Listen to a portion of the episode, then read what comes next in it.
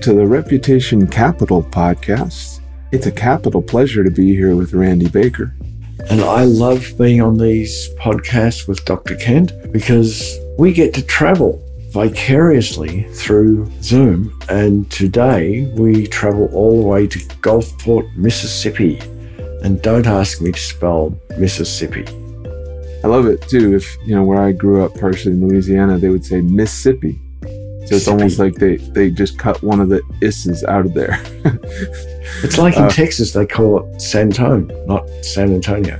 It's San Antonio. All of that said, we had a really fun, meaningful, special talk with our guest today, and her voice is like I don't know butter on bread, just really calm and really wonderful. It's like, you know, when you get that fresh bread out of the oven and it's still steaming and hot and the butter's just melting into it, mm. and how you take that first bite through the, the crunchy outside and you just want to hear more. You want to taste more. Well, with Charlotte, you just want to hear more. This is remarkable. So, listeners, please stay tuned. Listen to our talk with Charlotte E. Terrell, and um, we'll talk to you again on the other side.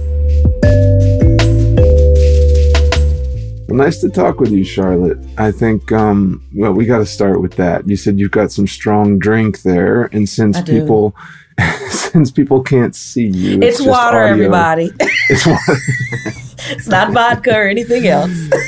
so, and speaking of water, now I got to figure out something that connects to water. Well, what is clear in your world and your path going forward? What's clear to you? Seriously, if nothing else, during the pandemic, I mean, before, of course, but during the pandemic, I have really come to know actually two things. The most important thing is continuing to trust in God. If you believe in God, then by all means, trust Him because He protects us and He shows us the way that we need to go.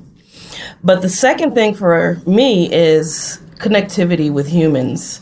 You know, we're all online, we're on these screens most of the day these days, and, you know, really being able to connect and have that human contact is so important. Just a smile sometimes, an inflection in your voice. People really need to hear that. Even going out into, I feel like it's the end of days out there, but even go, going out, wearing your mask or, or not wearing a mask, but people can see a smile. They can feel a smile, whether it's behind a mask or not. So sharing a smile, sharing a look of, I know, girl, I'm going through the same thing. You know, all of that are the things that I have learned and that's clear to me now like never before.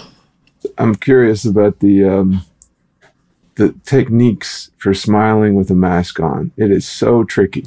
It I mean, is. You got your eyebrows. You got like kind of a crinkle of the eye. Yeah. you got to yeah. like practice. right. Right. Because right. when you smile at somebody in the store, they think you're just looking funny at them. Right. You know. Right. Just like, what is he looking at? Why is he looking yeah. at me? Right. I I'm going to Charlotte. I'm going to do what Kent normally does. Um, okay. So I'm going to describe where you're sitting, and over your left shoulder there's a, a bookcase, and you have what looks like family photographs in yes. it. Is that your mother and father at the top there? Yes. Behind them are my maternal grandparents, who uh-huh. are both deceased. And behind me is my mom, who actually is visiting with me right now. She's asleep. Oh, nice. but my father is also behind me, and I lost him in October. Actually, he died um, due to complications with COVID 19. Oh, I'm sorry to hear that. I'm yeah. sorry to hear that. I yeah. miss him every day, but he's over my shoulder looking at me. Right. So clearly, your family had a huge impact oh, yeah. On you and your life growing up. Yes. Can you talk to us about how that impact they had on you has brought you to doing the work you're doing now? Both of my parents, I would describe them actually both as social workers. My dad was a unique character in that he was kind of an introvert. He had a B personality, but he really liked to see people in their in their um, expertise, in their area of expertise, or see them functioning at their highest level, or see them He wanted to help them get their needs met. You know, he's the guy that somebody has a seizure. I, I, mean, I literally remember an incident where he and I were at the original Pancake House in Flint, Michigan, having breakfast. We were about to catch a flight somewhere, and this guy had a seizure. And my dad got up and he was, you know, asking him if he was okay, and he summoned for help and all of that stuff. So he was that guy. You know, he wanted to make sure that people had what they needed. My mom is a retired vocal music um, instructor, high school level and she is continuing to do consulting, but she was a social worker too, and still is, because many of her students from age 12 to now, a lot of them are in their 40s, 50s, and 60s, still contact her because it wasn't just about the music for her. For her, it was about relationships, it was about character integrity and developing those things. So with both of those two guys, I was the only child, and um, with my mom, the, the, students became my brothers and sisters, even though I have no real blood brothers and sisters. But I mean, like I said, I talk to them all the time. I just had dinner with one on Sunday. She's 56 now. She was 12 years old, or so, or maybe a little bit younger when my mom met her. But because of the types of relationships that I saw my parents develop and the the character that they have eh, had and the love that they just had for humans that's what really catapulted me into what I'm doing now. Besides, I wasn't that good in math, and so I said, well, let me do something that doesn't require a lot, a lot of math. so I said, well, the human service field, I could do that. So actually, um, I went into it, you know, seriously for those reasons because my parents, I saw what my parents did and their care for people. What a what a remarkable story and really really moves me to to hear about your dad and you know it breaks my heart. But at the same time you just you just really gave a wonderful description of who he was. Mm-hmm. so i mm-hmm. feel that i hear it. What a special thing. And your mom. Yes. Who she deserves that sleep if she's given that much love to that many yes. people for yes. But in terms of you it sounds like it sounds like you grew up and there was just no choice but to help people. It really wasn't. I mean, it was just something innately in me that I just felt like my purpose here is to make a difference in the lives of people, a positive difference, whether it's making them laugh or being a shoulder to cry on or a listening ear. Those are just the things that I felt that I could do and I did them well. In those students that my mom brought home, my dad taught for a while. So there were students that he brought home sometimes or that I connected with. But they would talk to me. Even as a young child, they would talk to me, share really, you know, important teenage issues, whatever important issues teenagers have. But they were big deals to them and I would listen to them and maybe provide them with advice if I had any, but mostly being a listening ear, showing them support, showing them compassion. And because of that, it just kind of was something that I wasn't asked, Are you going to college? I was asked, What college are you going to? And then the second question was, What is your major going to be? And when asked that, I said, Well, it'll either be psychology or social work because that's really what I'm going to do. And that's what happened. So, correct me if I'm wrong. You're in the Detroit area. Are you still in in Flint, or is that? My mom and I relocated to Detroit from Flint mm-hmm. in 1990. I am actually living in, believe it or not, Gulfport, Mississippi now. Oh, wow. With my husband, my um, those grandparents, those maternal grandparents, lived here, and so a lot of my mother's family is here. And my husband is a Mississippi boy. He said he would never come back to Mississippi, but I got him to move here. So there's something about me that influences people. yeah. So so that that is interesting because you've gone from the north, Michigan, right, to, to the, the south. south. Yep. And they're very different, not just climate wise, but yes. culturally, they're very, very yes. different. Very different. How have you dealt with that transition? I have always had. I mean, I, I, like the hustle of the North and the, you know, get things done and we're staunch and we're hard nosed or whatever. But I've always had a Southern spirit where, you know, I love on you, I want to feed you and all of that. And I felt right at home in, in the South and actually have lived in the South. My mom is still in Detroit, but my husband and I lived in Atlanta. We met in Atlanta. Atlanta, Georgia. Then we moved to Texas. We lived in Arlington for a while. Mm-hmm. And this is our final place unless God says something different. Gulfport, Mississippi. I understand a little bit of that sort of multi-locationness. I grew up in grew up in Minnesota and Louisiana. My best friend calls us gypsies. yeah, exactly. There's something to it. And one of the neat things about it is that you get you get you keep you keep good friends, but you get a chance to retake. You you find new people, you develop yes. new parts of yourself. It's it's kind of an interesting I guess maybe it's something that wandering gypsies and and uh, all those folks are good at. You know, yeah. maybe. Yeah. Uh, yeah. So so let's take that to kind of say you then can work with just about anybody, I imagine. So who is it you kind of go after? What kind of work are you doing? And how are you scaling it? What's the what's the plan? I am making connections and I'm working currently with professionals because I think that that is to some degree an untouched area because many professionals, particularly leaders, are in a position where they're the leaders. They're the ones that are supposed to be the rock. They're supposed to lay the foundation. They're the ones that everybody looks up to, but they have nowhere to pour into. They have nobody to run things by because they're supposed to have all of the answers. And it's lonely at the top.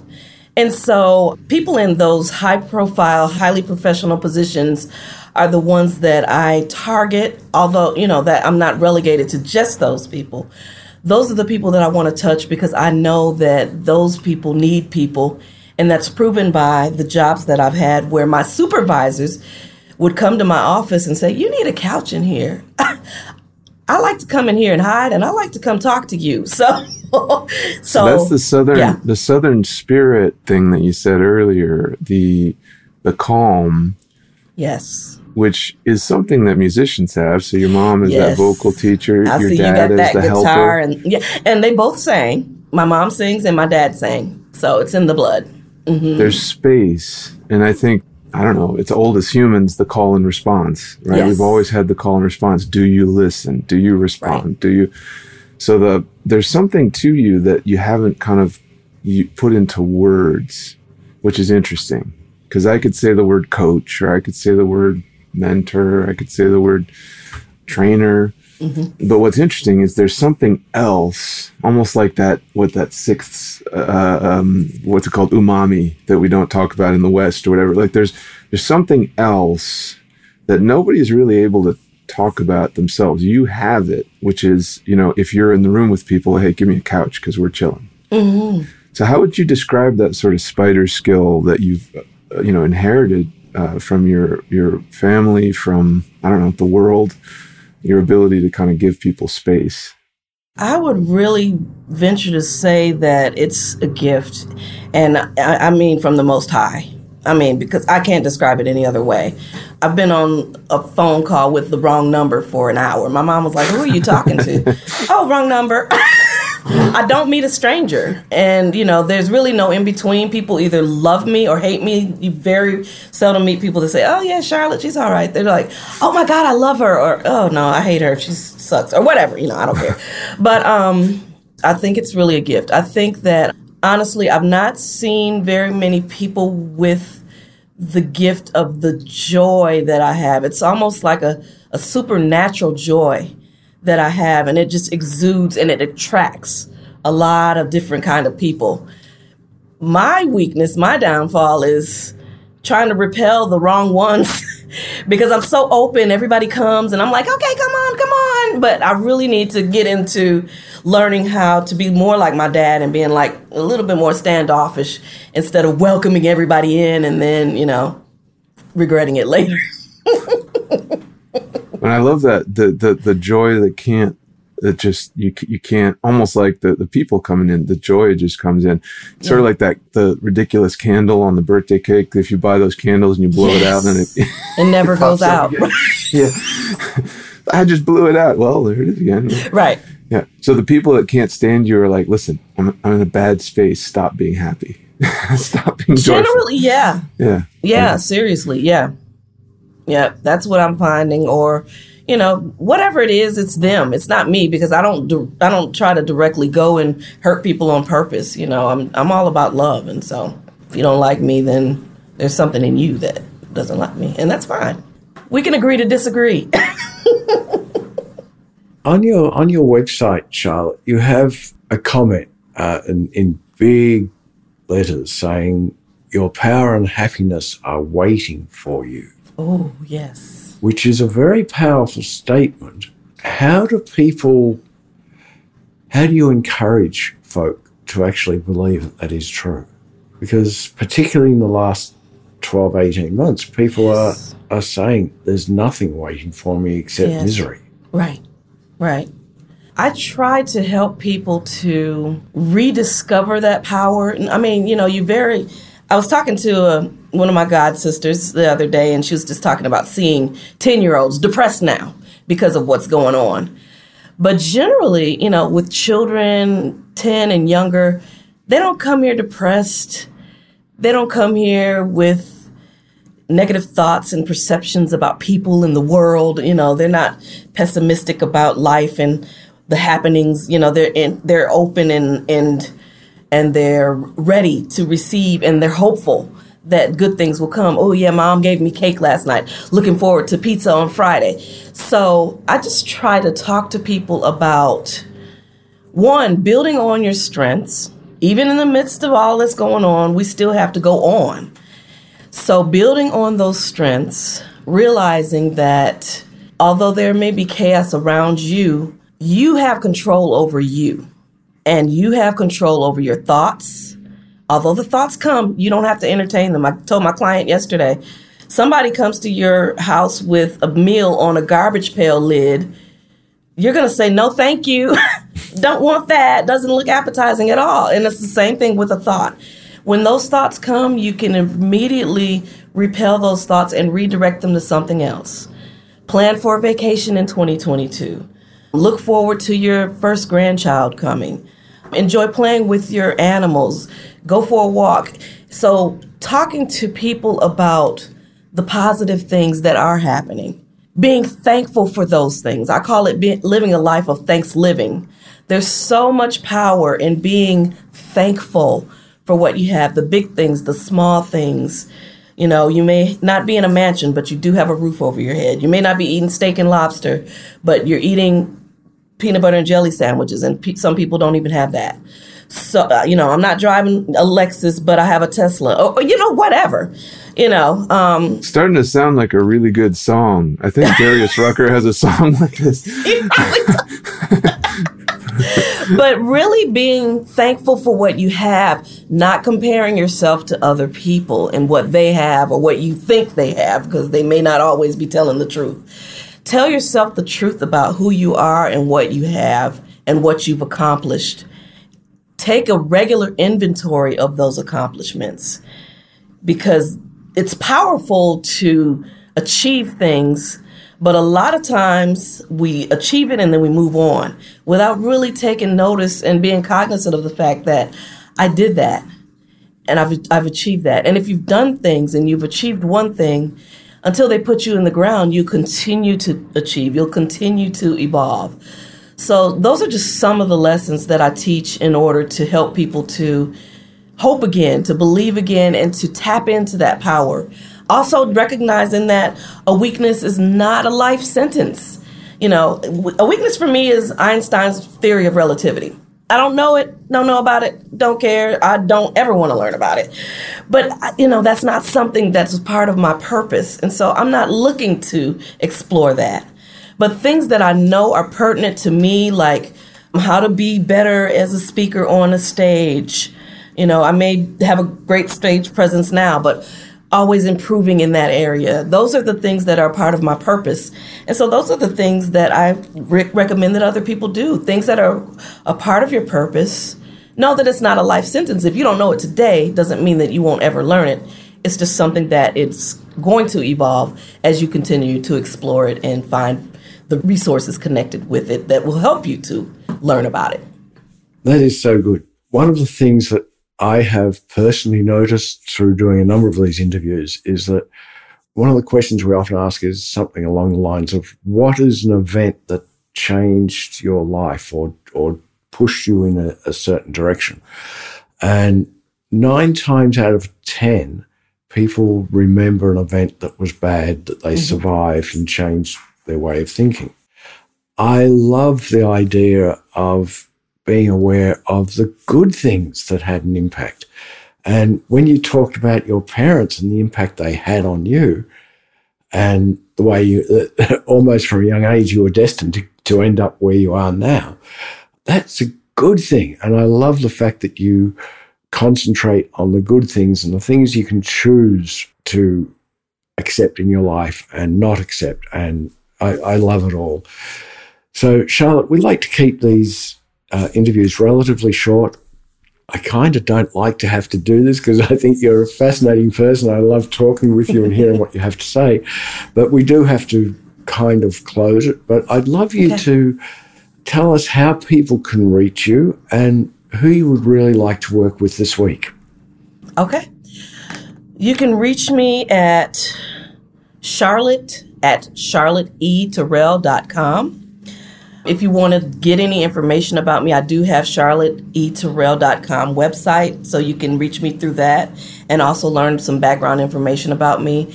If you want to Google me, Google Charlotte E. Terrell, and you'll find some of the things that I've written, some of the interviews that I've had, and um, just learn about me. But those are the two primary ways that you can reach me. I am on LinkedIn, I'm on Facebook, I'm on Instagram, and Charlotte E. Terrell is pretty much the way that you'll find me on each of those platforms. And who do you want to reach out to? Oh, and the people that I want to reach out to me, I know that women like to work with women. So, women, professional women, particularly in leadership and entrepreneurial positions and a few good men. I am not opposed to working with men, and I actually, as a matter of fact, am working with men right now. So, professional individuals who are stuck, who are facing the imposter syndrome, who are having difficulty finding their joy and their peace, those are the people that I'm looking for. So, come on, call me, reach out. So nice to chat with you, Charlotte. Really calming, um, and it's a you know testament to your mom and your dad that they raised a, a really spectacular person. So thanks for spending some time with us. Thank you. I've enjoyed it so much.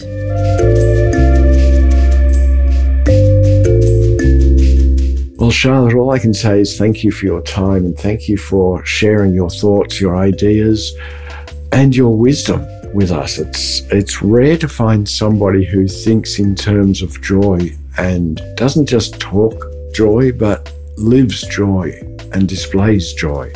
It's remarkable, and I, I, thank you for the time you spent with us. Yeah, there, there are, there are those of us who um, I chuckle because I'm thinking about the whack-a-mole game at the at the fair. There are those of us who get kind of clobbered with a, a thing, and then we just pop up somewhere else. it's the that ability to just sort of find joy, uh, wake up every morning and say, "Wow, there's a reason to be alive today."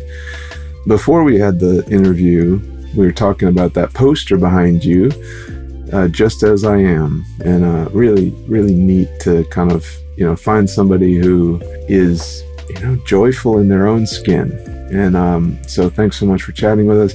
And if folks want to be joyful in their own skin, I guess they can come visit us at thoughtpartnergroup.com. There's an a um, assessment at the top of the page, not about you know all the normal stuff that you would assess about yourself, but uh, Randy? It takes like a minute to fill it out. And it's challenging in the sense that you have to kind of think about where you stand in the business world, in your industry, in uh, in where you're going. But there's even not, a question at the end. It's like, you know, who's going to miss you when you're gone? You know, it's yeah. a quick little one minute assessment, but it'll get you thinking. It'll get you thinking. And of course, there's always the joy of subscribing to to this podcast so yeah. that you get the next joy. Dopamine hit, dopamine hit like you'll never find anywhere else. Just yeah, just tune us in and, and you'll feel Zen state every day, or or anger, uh, or um, frustration, or or boredom. One of those. And if you're truly feeling joyful, um, leave a comment because we love hearing and reading uplifting comments. That's it. Take care. Have a good life. Bye for now.